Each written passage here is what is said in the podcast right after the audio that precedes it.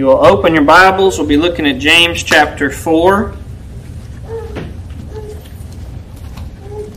James chapter 4. I'm going to read through the first 10 verses. We'll go from there.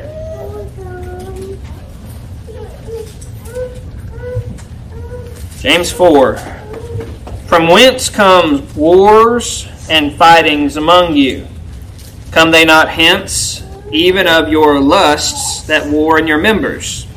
Ye lust and have not. Ye kill and desire to have and cannot obtain. Ye war and fight, yet ye have not, because ye ask not.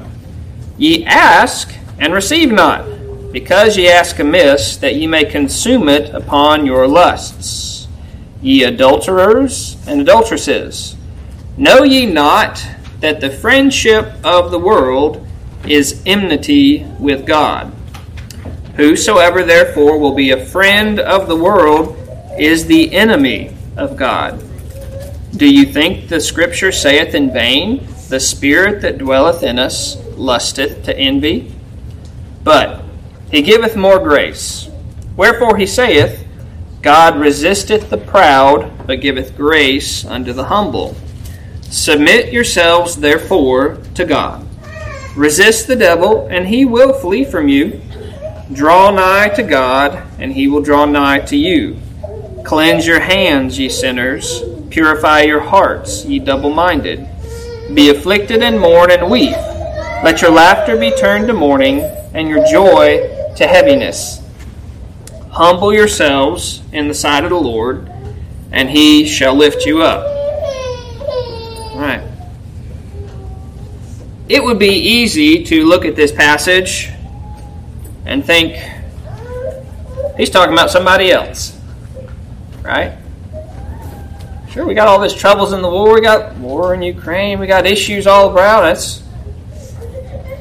This is not a big global discussion. This is narrow.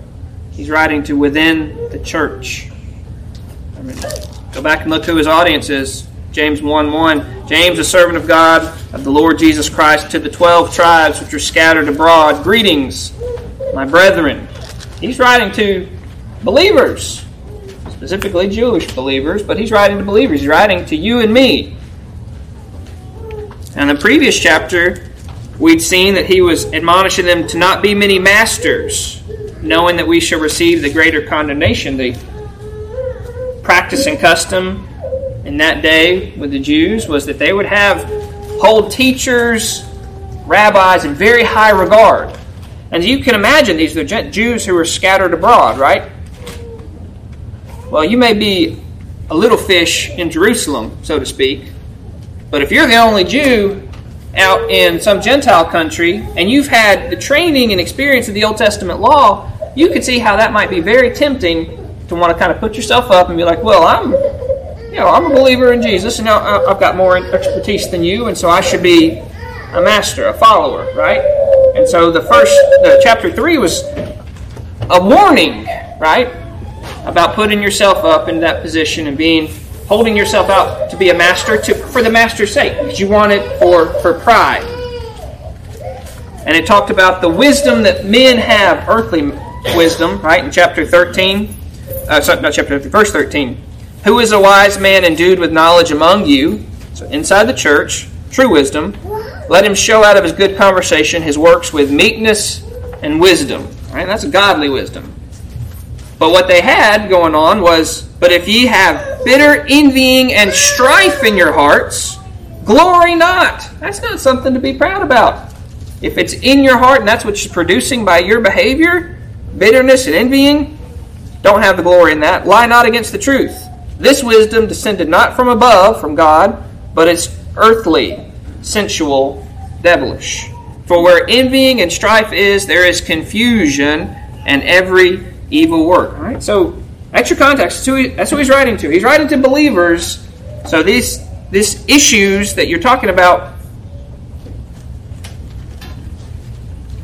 it's not a literal. I'm going out and, and killing somebody. It's not a war where we're going out and, and murdering, but it's that strife that happens within churches, which is just as bad as literal murder. That's the wars that's re- referring to. It's these power plays, political struggles. Who's going to be the top? Who's going to be the patriarch of the church? Y'all ever seen that happen where there's some one voice who reigns louder than everyone else's? Guess what? The only voice that needs to reign louder than everyone else's is Christ's, and everyone else has to bend to it. Those types of behaviors, wars and fightings among you, says that's a question. Where does it come from?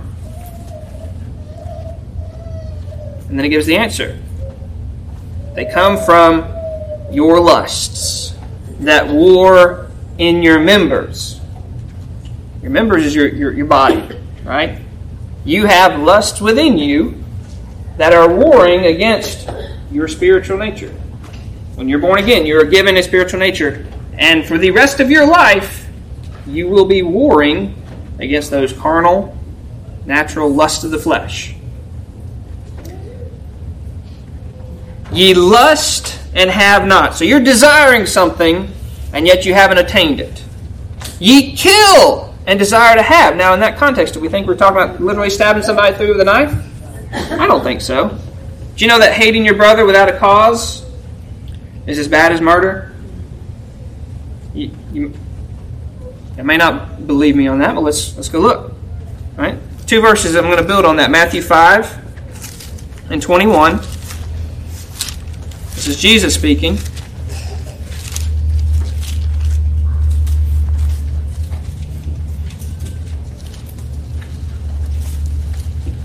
Matthew 5 and 21, Jesus says, You've heard that it was said of them of old time, Thou shalt not kill, and whoever shall kill shall be in danger of the judgment. All right, we're talking about murder here. Consequence for murder, judgment. It says, But I say unto you that whosoever is angry with his brother without a cause shall be in danger of the judgment. Same consequence. Angry without a cause. It goes on, it says, Whoever shall say to his brother, Raca, shall be in danger of the council. But whoever shall say, Thou fool, shall be in danger of hell fire. So you're, you know, Raca and fool. I mean, that's basically calling your brother, you know, a worthless reprobate. Right? Name calling. Hatred. Go over to 1 John. 1 John chapter 3.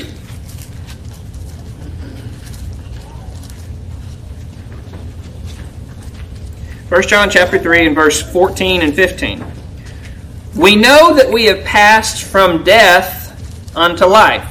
He's talking about spiritual death, being dead in trespasses and sin, into spiritual life. We know that we've passed because we love the brethren. He that loveth not his brethren abideth in death. Whosoever hateth his brethren is a murderer. And ye know that no murderer hath eternal life abiding in him. So you come back to James 4. There are a people within the church who are lusting after things, their desires, their goals. They haven't obtained it. They're killing. They're hating. They're despising their brothers and sisters within the church to try and meet their ends. They desire to have, they still cannot attain. Ye fight and ye war and ye have not, because ye ask not. Well, you know, take this in uh, in modern day language. You know, modern day problems, um, church splits, um, divisions, rancor. You know, y'all, y'all told me some stories about having to kick people out of, of, of buildings, right? That's kind of definitions of what we're talking about. If when people get in the flesh and they start treating each other in the flesh, that's when you get these wars and strifes and divisions among them. It says you, you have not because you ask not. You're getting so wrapped up in the flesh and your carnal pursuits and your carnal ends, you're not even asking God about it. It's His church.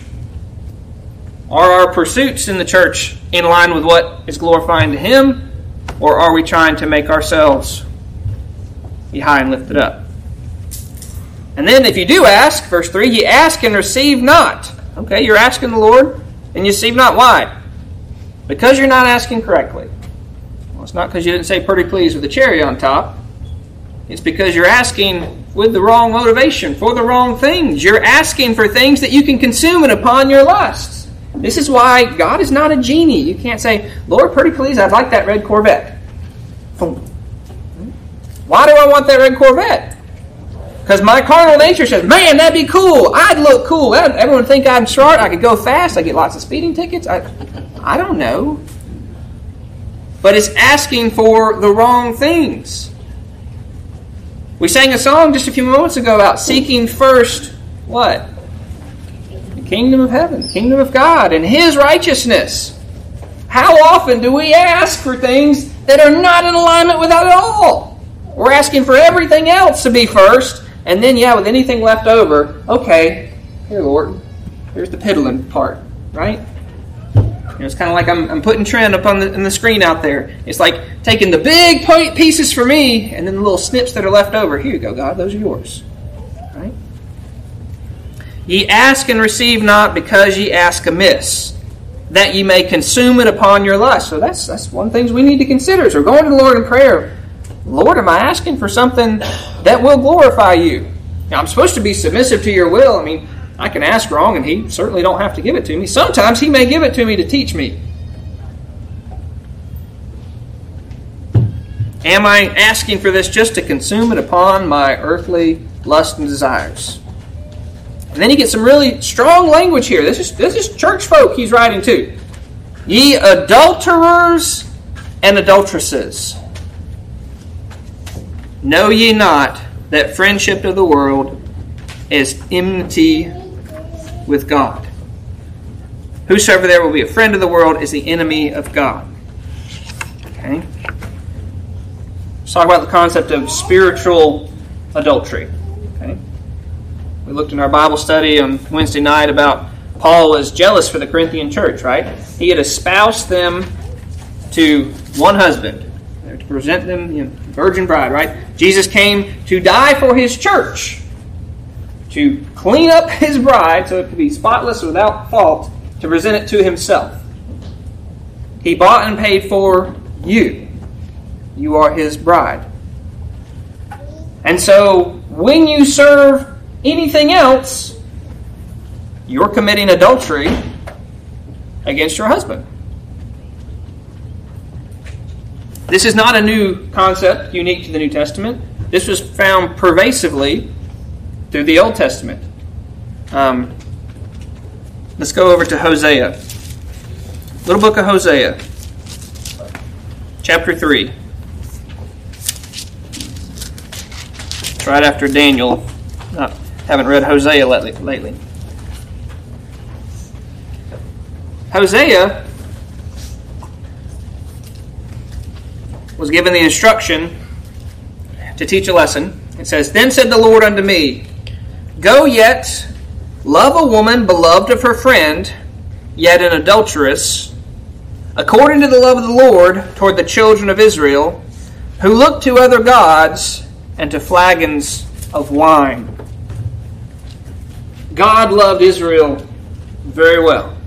He had never been unfaithful to him, to them, but they were frequently unfaithful to the Lord. They would go and they would serve other idols. And you may say, I don't have any idols in my house. I don't have any little statues. I don't sacrifice any goats to them. I'm not worshiping idols. Well, notice the second thing it also says, and to love flagons of wine. Right? That's kind of a good catch all for pursuing those lusts of the flesh. The things that are of this world that your natural carnal body wants and desires, saying you're putting that as your as your love and affection, that's idolatry. That is adultery spiritual adultery. And here Hosea had to go marry, you know, basically a harlot, right, to teach that lesson. And um, and you can see this uh, same concept over in 2 Timothy. 2 Timothy chapter 3.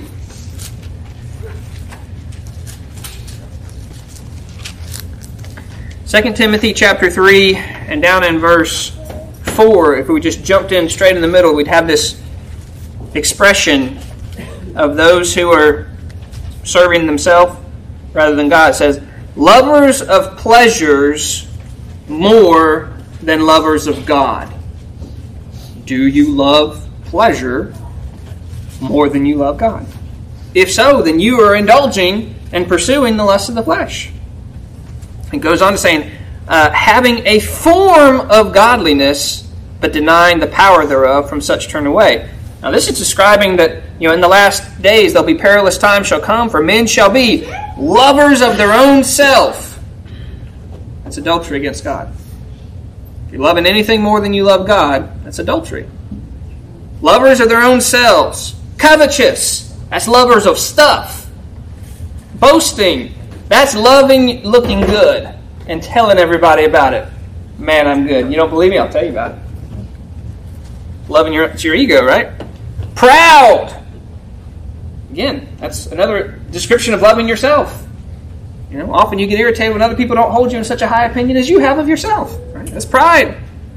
Blasphemers, disobedient to parent, parents, unthankful, unholy, without natural affection, truce breakers, false accusers, incontinent, fierce, despisers of those that are good, tra- traitors, heady, high minded, lovers of pleasures more than lovers of God, having a form of godliness but denying the power thereof, from such turn away. This is a scary description of many modern Christians. And at times it may be a scary description of ourselves. We can walk in the way that everyone else thinks, man, what a good Christian they are. They show up at church, they, you know, whatever. They say the right things, they wear the Bible verses on their t shirt, they got the bumper sticker with the fish on it or something. You know. Is that it? That's, that's, that's a form of godliness, it's the appearance. But if the rest of your life isn't matching up to it, then it's just a facade, a fake wall. Spiritual adultery.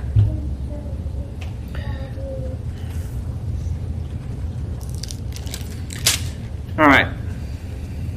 So what are these? What are these lusts? What what what do we mean by that? Carnal carnal lusts, fleshly lusts.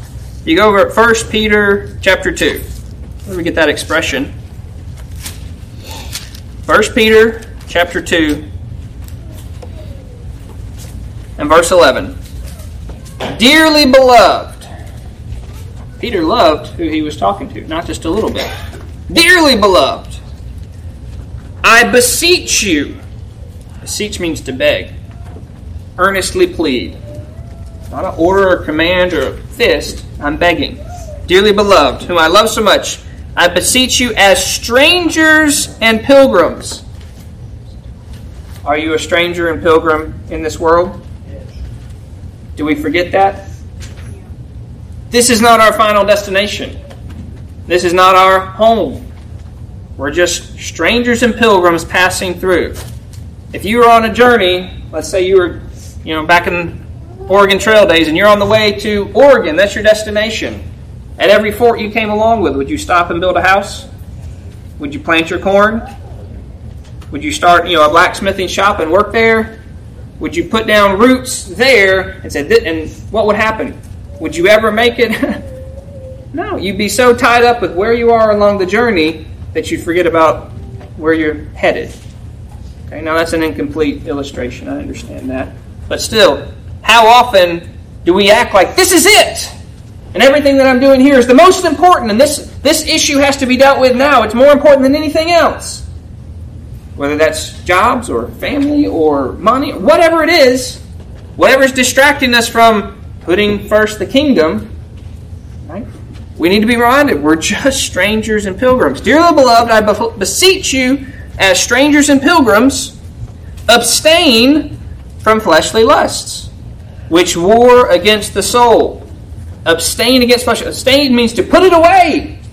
It doesn't mean just, okay, put it over here in the corner and we'll just go to that just a little bit, or, you know, we're good over here, we've still got our kind of little candy dish of fleshly lust. It's okay. We'll just put it away from you. Why? Because it, it hurts you. Indulging in those things, it's a war against your soul, your spiritual nature. It, it discourages you. You ever heard that illustration about you got two wolves within? One that's this Holy Spirit, you know, the spiritual nature, and one is this nature of man. Which one's going to win in your daily battle? Well, the, the illustration says the one that you feed. right? If all your time and energy is going into the worldly one, well, yeah, that's what's going to be reflected in your daily life.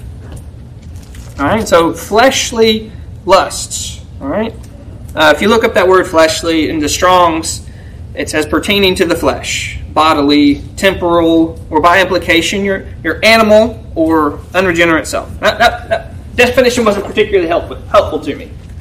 Okay? Now, if you look up where that word is translated, that Greek word, where else it's translated, it's also translated carnal. Okay? And again, I use that word carnal, but that's not something I have a real good understanding for what that means, right? Well, the etymology, you know, where does that word come from? It's Latin, all right? Latin, um, car- caro or carn. Kids, y'all should know this. What's a meat eater dinosaur? Carnivore, right? That Latin word carnivore means meat or flesh, right? How about carrion, right?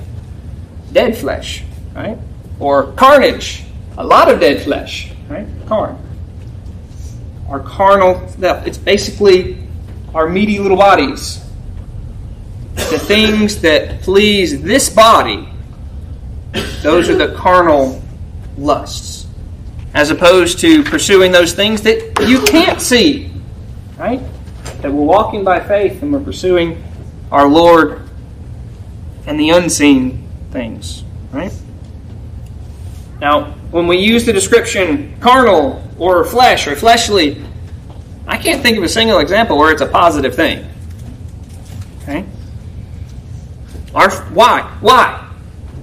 We're made in the image of God. Well, shouldn't our flesh be a good thing? It was in the garden before Adam fell. It was. God made man good, very good, right? And what did Adam and Eve do? They sinned. They disobeyed. They took of the fruit that he said not to. He only gave them one thing not to do, and they did it. You ever feel like that with your parents? They tell you not to, and then, man, I really want to. Right? And ever since then, our flesh, our bodies, have been corrupted by sin. Completely. Okay? What is one symptom of sin? Death.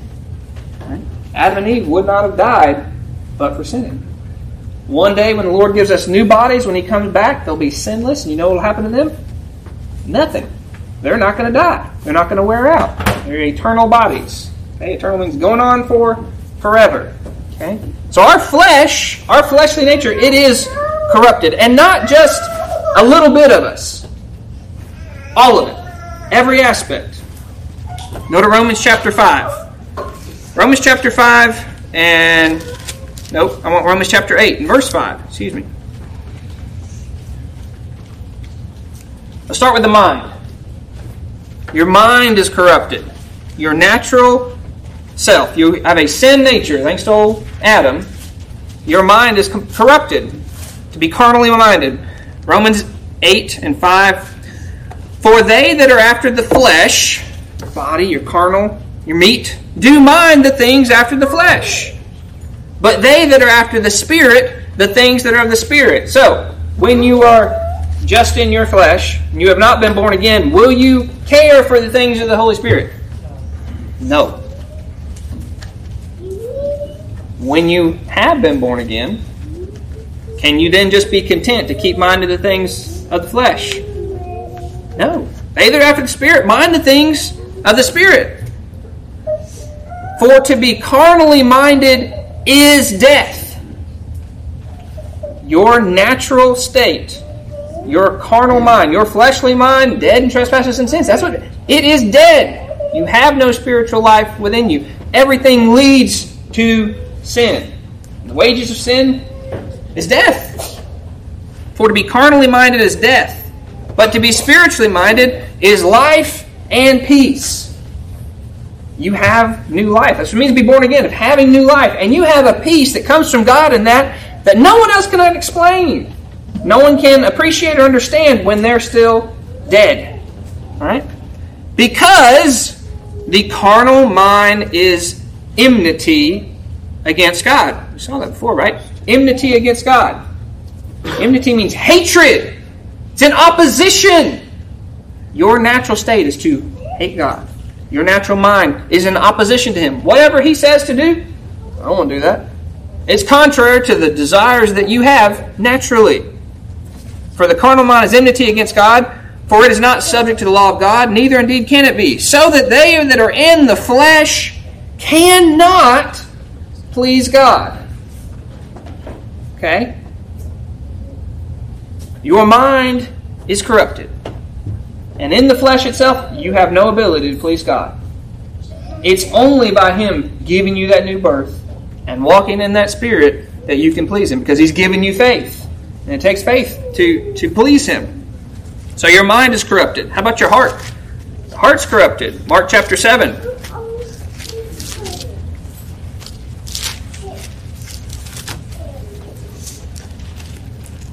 And verse 20.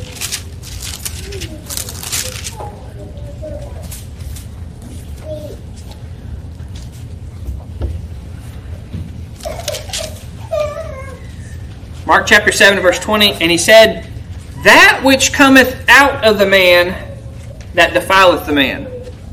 So the context had been, well, you're eating the wrong thing without washing hands, you know, you're going to defile your body. And Jesus is saying, it's not what you put into your body that defiles you, it's what comes out of you.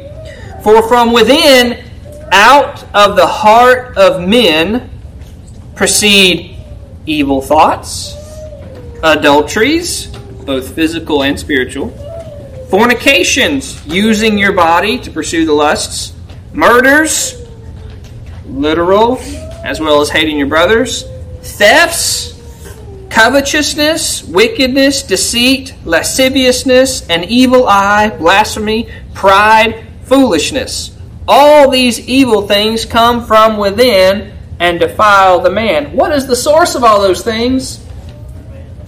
Your corrupt heart use the term totally total depravity. It's completely depraved. That's your starting point.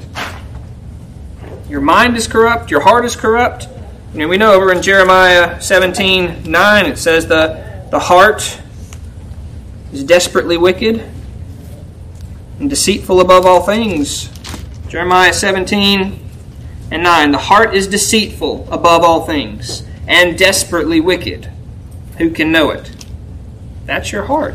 Y'all be careful with that expression. Well, just follow your heart. You follow the impulses of the Holy Spirit in accordance with His Word and seeing if those two line up, okay. Your heart will lead you way astray. How about your affections? Just your, your general affections. John chapter 3, verse 19. Jesus was hated because he was the light. John 3:19 says, "And this is the condemnation that light is come into the world." That light's Jesus. And what? And men loved darkness because their deeds were evil. They loved their darkness rather than light because their deeds were evil. When you're dead in trespass and sin, your natural state, all these things that you're desiring and doing, you enjoy them. And you don't want to have the light shined upon them. That's why they hated Jesus because he was that light, and they loved the darkness because their deeds were evil. How about your conscience? Well, just trust your conscience. Let's go see Titus. Titus 2. Even your natural conscience is defiled. Titus chapter 1, verse 15 and 16 says, Unto the pure all things are pure but unto them that are defiled and unbelieving is nothing pure, but even their mind and conscience is defiled. They profess that they know God, but in works they deny Him. This is lip service to God. This is your lip service Christian. Yeah, I know God, but in my works I'm denying Him because I'm abominable and disobedient and unto every good work reprobate, workless. Even their conscience is defiled. How about your speech? Psalm 58, verse 3.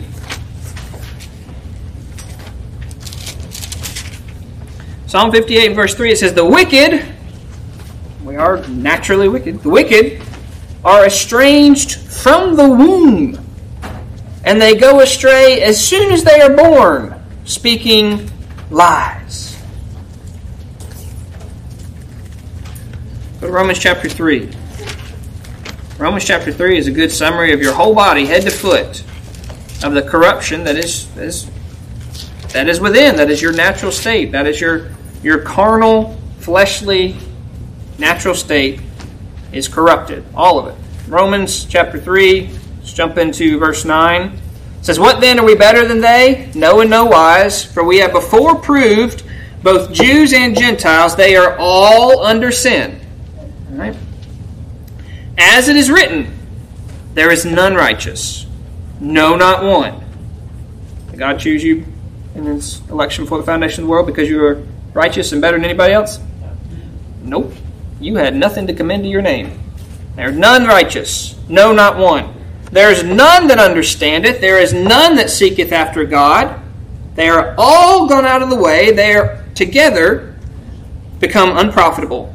There's none that doeth good, no, not one. Any exceptions mentioned in that? No, not one. Let's listen to their, their mouth. Their throat is an open sepulchre. Anybody ever want to go hang out near an open grave? Over to Louisiana where they got the above above ground graves and water tables too high. You're going to walk, walk into those. Think anything good and pleasant is going to come out of that? It's going to smell good. It's going to be encouraging. You know, I'm saying that's the description of how your face is when you're dead in trespasses and sins. That's your natural state, is that your mouth is like an open grave. And with their tongues they use deceit. The poison of asps is under their lips. However, of course you have, said things that are hurtful, intended with venom, trying to hurt somebody. Ever said anything that wasn't exactly true? Said something that you knew not to be true. This is your default state. This is where you were born into with your human nature is that your throat is an open sepulchre. Your tongue uses deceit. Your poison of asp. Asp is a snake. It's venom. Venom in their lips. Whose mouth is full of cursings and bitterness. Their feet are swift to shed blood. They're running to complete that course that results in somebody's death or injury. Destruction and misery are in their ways. The way of peace have they not known. There is no fear of God before their eyes. Now we know that what so of things we know that what things soever the law saith, it saith to them that are under the law, that every mouth may be stopped, and all the world may become guilty before God. This is a description of you and of me in our carnal nature. And we are guilty. We are guilty before God. There is, there is no way around it. And if you cannot see that you're guilty, then you don't have a need for a Savior. Right? It's like those Pharisees who said, you know, you came here to, to give sight to the blind. Are, are we blind? We, we can see just fine, right? They don't see any problem with it.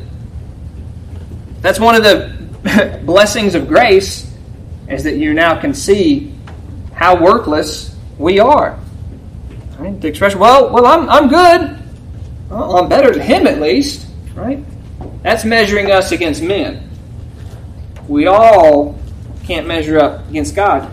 Because by default, we don't want to. We don't want to have anything to do with Him, with holiness or righteousness. We want to serve ourselves, and we use any methods we have to go about it. So, this is man's natural state. There are many people today who do not, do not believe this is man's natural state. There are many who will tell you, we're inherently good. That's, that's a fiction. If you understand the doctrine of total depravity, that man without God's intervention is in this condition, if you understand that, then it's much easier for you to understand how Let's say, for example, in this country, since 1973, there have been about 65 million babies killed, murdered. There are people whose feet are swift to shed that blood, who are rejoicing when it's done, and who are lamenting when it may no longer be permitted in all the states. Right? Can you wrap your head around how many 65 million is? I can't really. I looked at the populations of Florida, Georgia, South Carolina, North Carolina, Tennessee, Alabama, and Mississippi. You add them all up, that's 65 million. How can we do that? Depravity. But for God's intervention in our life, that's where we'd all be. And that's what we have to struggle with daily. We're warring against that daily. And when we lean into those aspects of our nature, because they're going to still be there. You're always going to have to battle against it. There, there are some denominations who think you can remove original sin from you. That's, that's part of the, the holiness movement. They think that you will have the second sanctification where the original sin is no longer in you and you're not tempted by those things anymore. I see nothing in Scripture that supports that. I mean, oh, Brother Paul, right? He, said, he was the one who's saying, I haven't obtained yet. I'm still pressing forward, trying to get that mark, but I'm not there yet. Paul couldn't get there. no. You will battle against this every day of your life. Go to Psalm 139.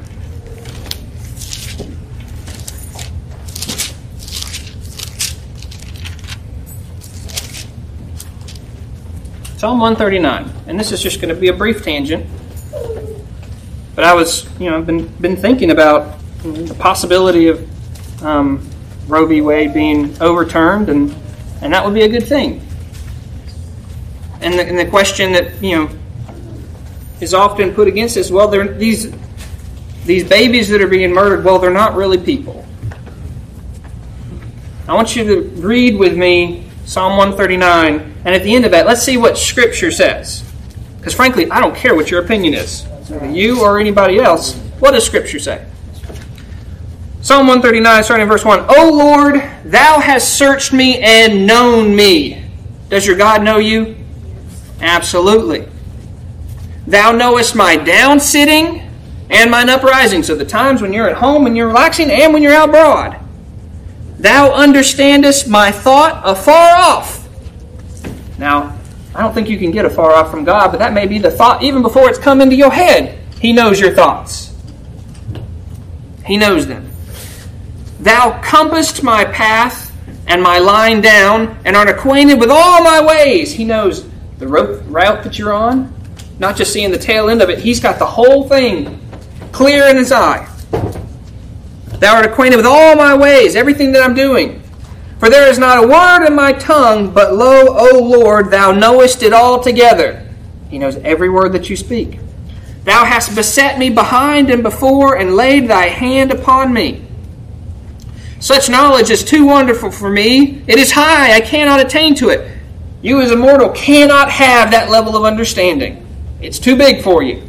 Sometimes we want some answers from God, sometimes they're not yours to have. Such knowledge is too wonderful for me, it is high, I cannot attain unto it.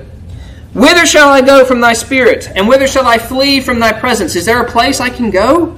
Is it? If I ascend up to heaven, thou art there. If I make my bed in hell, the grave, behold, thou art there. If I take the wings of the morning and dwell in the uttermost parts of the sea, can you escape from there? No. Even there shall thy hand lead me, and thy right hand shall hold me. If I say, Surely darkness shall cover me, if I can hide in the dark, can you see me? Even the night shall be light about me. There's no hiding from God. Even in the darkness, he can see you clearly. Yea, the darkness hideth not, not from thee, but the night shineth as the day, and the darkness and the light are both alike to thee. Right? There's no difference. For thou hast possessed my reins. Now, reins are literally kidneys, but that can refer to your, your internal organs and your mind. Thou hast, you have possessed my mind. Thou hast covered me in my mother's womb. All right, we're talking about before you're even born, the Lord already knows you. He is protecting your way, and He has covered you. I will praise Thee, for I am fearfully and wonderfully made. Made by who? God. In His image. I am fearfully and wonderfully made, and therefore I'll praise you. Marvelous are thy works, and that my soul knoweth right well. My substance is not hid from thee. What I am, all of it, it's not hid from you. When I was made in secret and curiously wrought in the lowest parts of the earth, he was made in secret. You get this imagery of, of the womb. When you're being knit together, curiously wrought. That's that's a similar concept to uh, the the needlework on the on the tabernacle when it was embroidered with the, with the, all the, the detail work. It's the same word as there. The intimate little details that he put into you when he's making you. His substance you weren't hid from him. Thine eyes did see my substance, yet being unperfect. It wasn't complete. It wasn't final. But he saw it. And in thy book all my members were written, which in continuance were fashioned, when as yet there was none of them. Remember your, your body parts. He said, even though they hadn't all been made, they were already in your book and you knew them all, even when they hadn't been fully developed yet. How precious also are thy thoughts unto me, O God! How great is the sum of them! If I should count them, they are more in number than the sand. When I awake, I am still with thee. Surely thou wilt slay the wicked, O God. Depart from me, therefore, ye bloody men, for they speak against thee wickedly, and thine enemies take thy name in vain.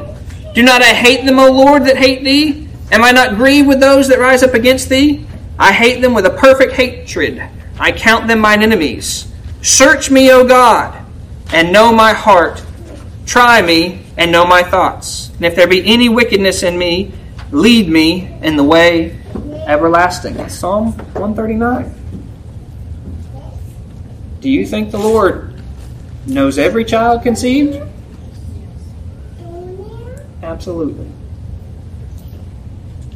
I cannot read Scripture and think that it is anything but murder. Now, is there a scenario? folks can always think of scenarios where there is a choice that has to be made by a doctor on how do you save a life when you can't have both. What do you call that? That's triage. You do the best you can.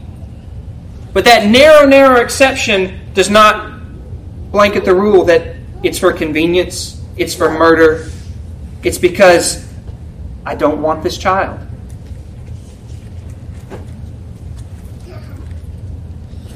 How can we have that? How can we have people so upset that it could become illegal to murder a child? It's depravity. But for God, giving you life, you could be right there too, rejoicing in it. Go back to James chapter 4.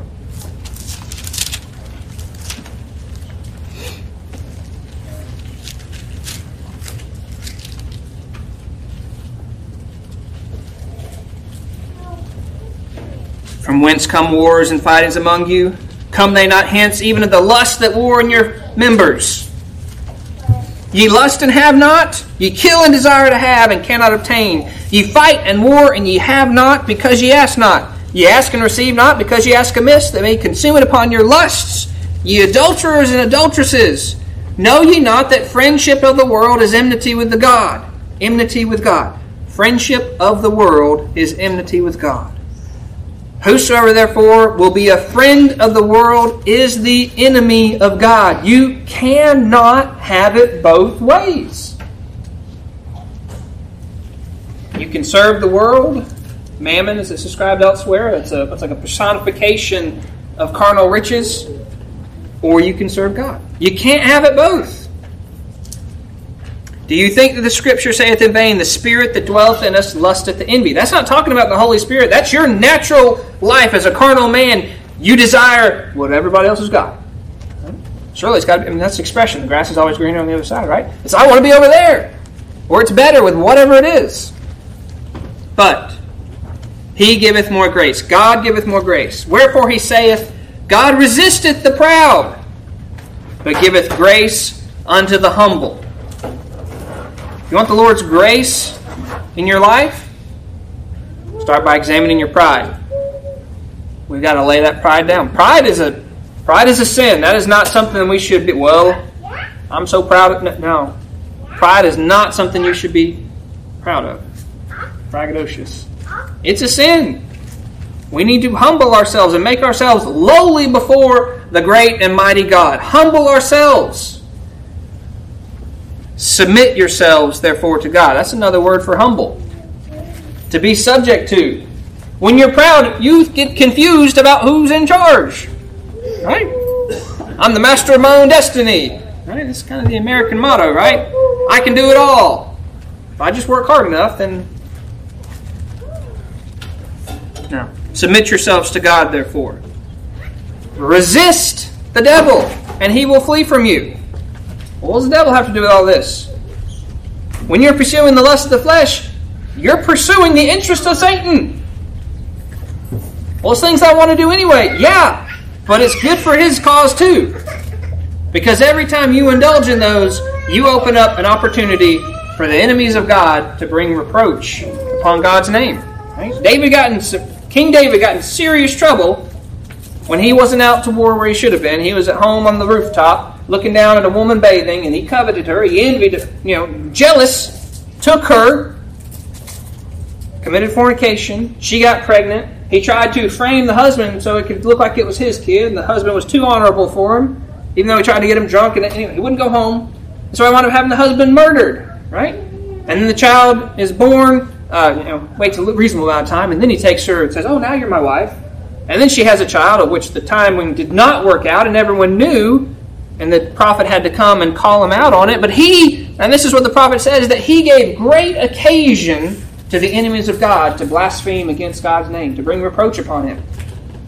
You say that you're a follower of God, that you know he was described as being a man after God's own heart, and yet he did all these series of nasty, vile things. And what was the result of it? Is that he defiled God's name.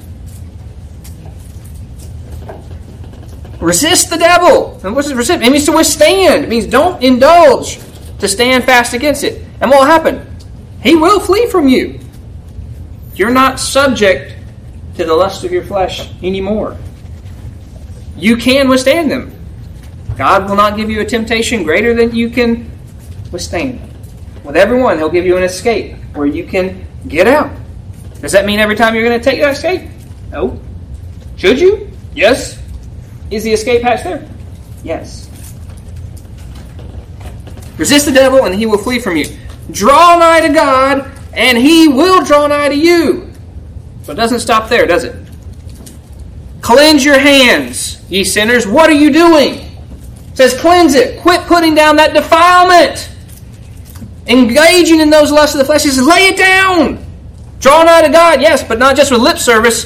Follow through. Cleanse your hands, ye sinners. Purify your hearts, ye double minded. What's the double minded man? Well, I'd like to serve God over here, but I also want to do this, this, and this, and this that I know is wrong. I'm going to do both. No, it says purify both your hands and your mind, your affections. Be afflicted and mourn and weep. Now, this expression may always seem weird to you. Why do I have to be sad or whatever? You need to be sad and mourning over those sins. Okay? These guys, they were wise. They were the masters. They were happy with being in charge, right? And here, he's saying, he's popping their, their big heads. He's saying, you don't need to be proud about where you're at. You're causing strife and envy and division. You've got wars and fightings among you. He said, you need to be mourning and weeping over the condition that you're in and over your sins. Not laughing and, and just full of joy, right? Be afflicted, mourn, and weep. Let your laughter be turned to mourning and your joy to heaviness see those sins, recognize them, and mourn over them. Godly sorrow, right? That's why Paul wrote to the Corinthian church, was that he wanted them to turn from it, not for the sorrow after this world. You know, the sorrow of the world says, I'm sorry, I got caught. I'll do better about not getting caught. That's not godly sorrow. Godly sorrow leads to repentance, to turn from it and to lay it down, and to not go back again. Therefore, humble yourself in the sight of the Lord and he shall lift you up. So you're not having to make a campaign to build up yourself in this world. I need everyone to think I'm important or I'm successful or I'm, I'm powerful or I'm smart or any of that things. It says, no, The smartest thing you can do is humble yourself before God. And you know, over the course of that, somehow He's going to raise you up. But it's going to be in a right way, and it may be in a way that no one ever sees it. But He can use you in His kingdom, and you can be a profitable servant unto Him. Thank y'all for your time and attention.